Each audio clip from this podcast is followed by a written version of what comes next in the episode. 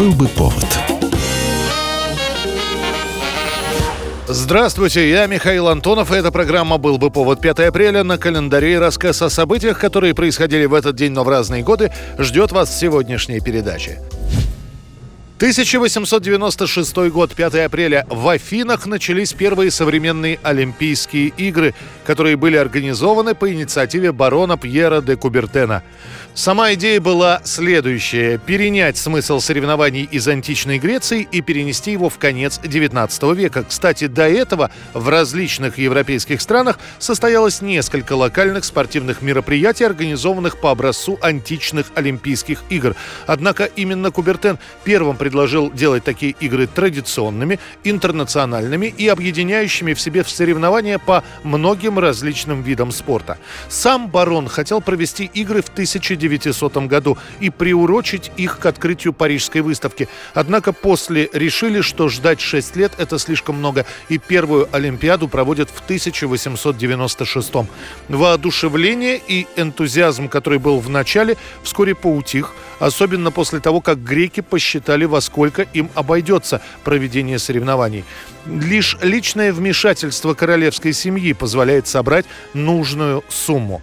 По подсчетам Международного олимпийского комитета в первых играх принимают участие представители 14 стран. В некоторых видах спорта были смешанные команды. Другие страны, как, например, Россия, хотели отправить спортсменов на Олимпиаду, но не нашли финансирования. А те одиночки, которые отправились в Грецию самостоятельно, смогли добраться только до Константинополя. На первой Олимпиаде больше всего наград собирают греки, целых 46 штук. Однако, несмотря на количество, они оказываются на втором месте. На первом американцы, у которых золотых медалей оказалось больше, чем у всех остальных. 1955 год, 5 апреля. Уинстон Черчилль уходит в отставку с поста премьер-министра Великобритании. Когда близкая победа над Германией стала очевидной, жена и близкие советовали Черчиллю уйти на покой, оставив политическую деятельность на вершине славы. Но он принял решение участвовать в выборах, которые были назначены на май 45 года.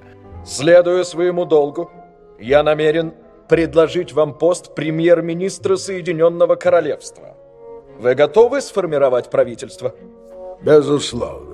К окончанию войны тогда на первый план вышли экономические проблемы. Хозяйство Великобритании понесло тяжелый урон, вырос внешний долг, но те выборы в 1945 году Черчилль проиграет. Он будет сидеть в палате лордов и неофициально возглавлять оппозицию, но сам Уинстон Черчилль, как вспоминают очевидцы, в те годы был совсем неактивен. Да, он делал громкие заявления. Знаменитая фраза про железный занавес во время речи в Фултоне. После Черчилль даже предложит создать Соединенные Штаты Европы, а в 1947-м последует предложение от Черчилля нанести превентивный ядерный удар по СССР. В 49-м у него случится микроинсульт, и уже никто не верит, что Уинстон вернется в политику. Но он вернется, и в 1951 году снова станет премьер-министром в возрасте 76 лет. For the hospital staff, who had given him all the attention humanly possible, it was now goodbye.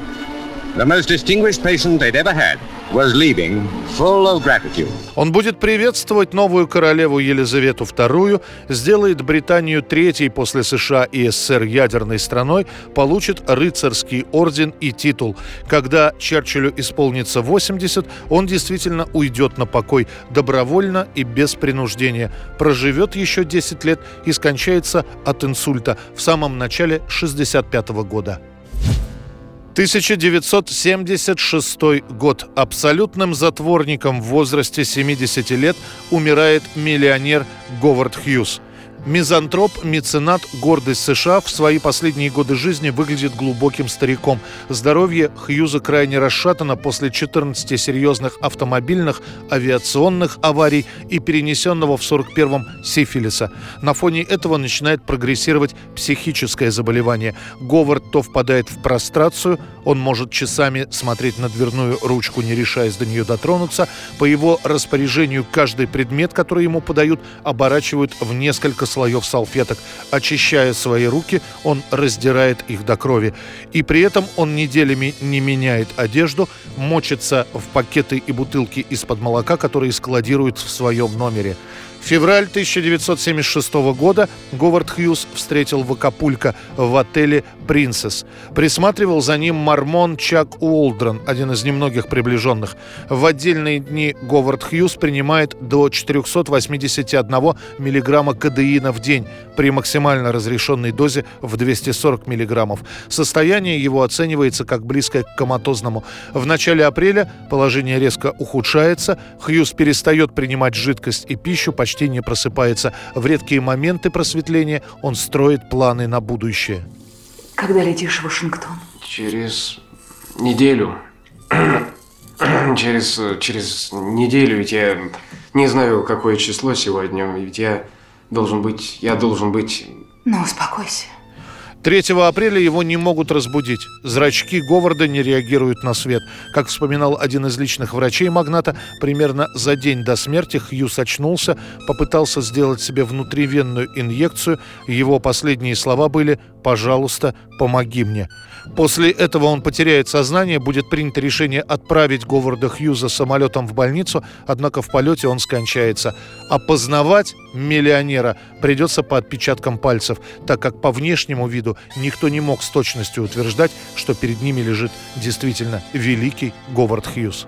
Here at Methodist Hospital, newsmen were aware of published reports that the body of someone called Howard Hughes was inside the pathology department. 1971 год. 5 апреля выходит в прокат фильм Андрея Смирнова «Белорусский вокзал». Эта картина открывает новую главу в советском кино «Постаревшие фронтовики». Главным героем ленты уже за 50, четверть века они живут мирной жизнью, которая раскидала их по разным городам. И вот проблема постаревших фронтовиков и молодого поколения, которое войны не видело, и поднимается в этой картине.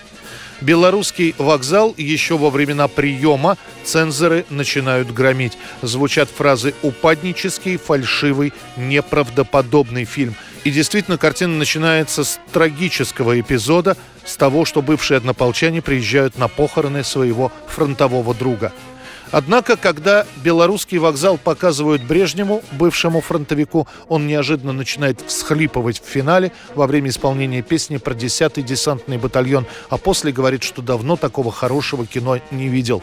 Кстати, во время съемок этой песни режиссер Смирнов попросил Нину Ургант не плакать, когда она поет. Режиссер планировал так, всем мужчинам плакать, а у нее, хрупкой женщины, слез на лице нет. Нине Ургант удастся не заплакать только после нескольких попыток. Сомнение прочь уходит в ночь отдельный Десятый наш десантный батальон Десятый наш десантный батальон это была программа «Был бы повод» и рассказ о событиях, которые происходили в этот день, 5 апреля, но в разные годы. Очередной выпуск завтра. В студии был Михаил Антонов. До встречи. «Был бы повод»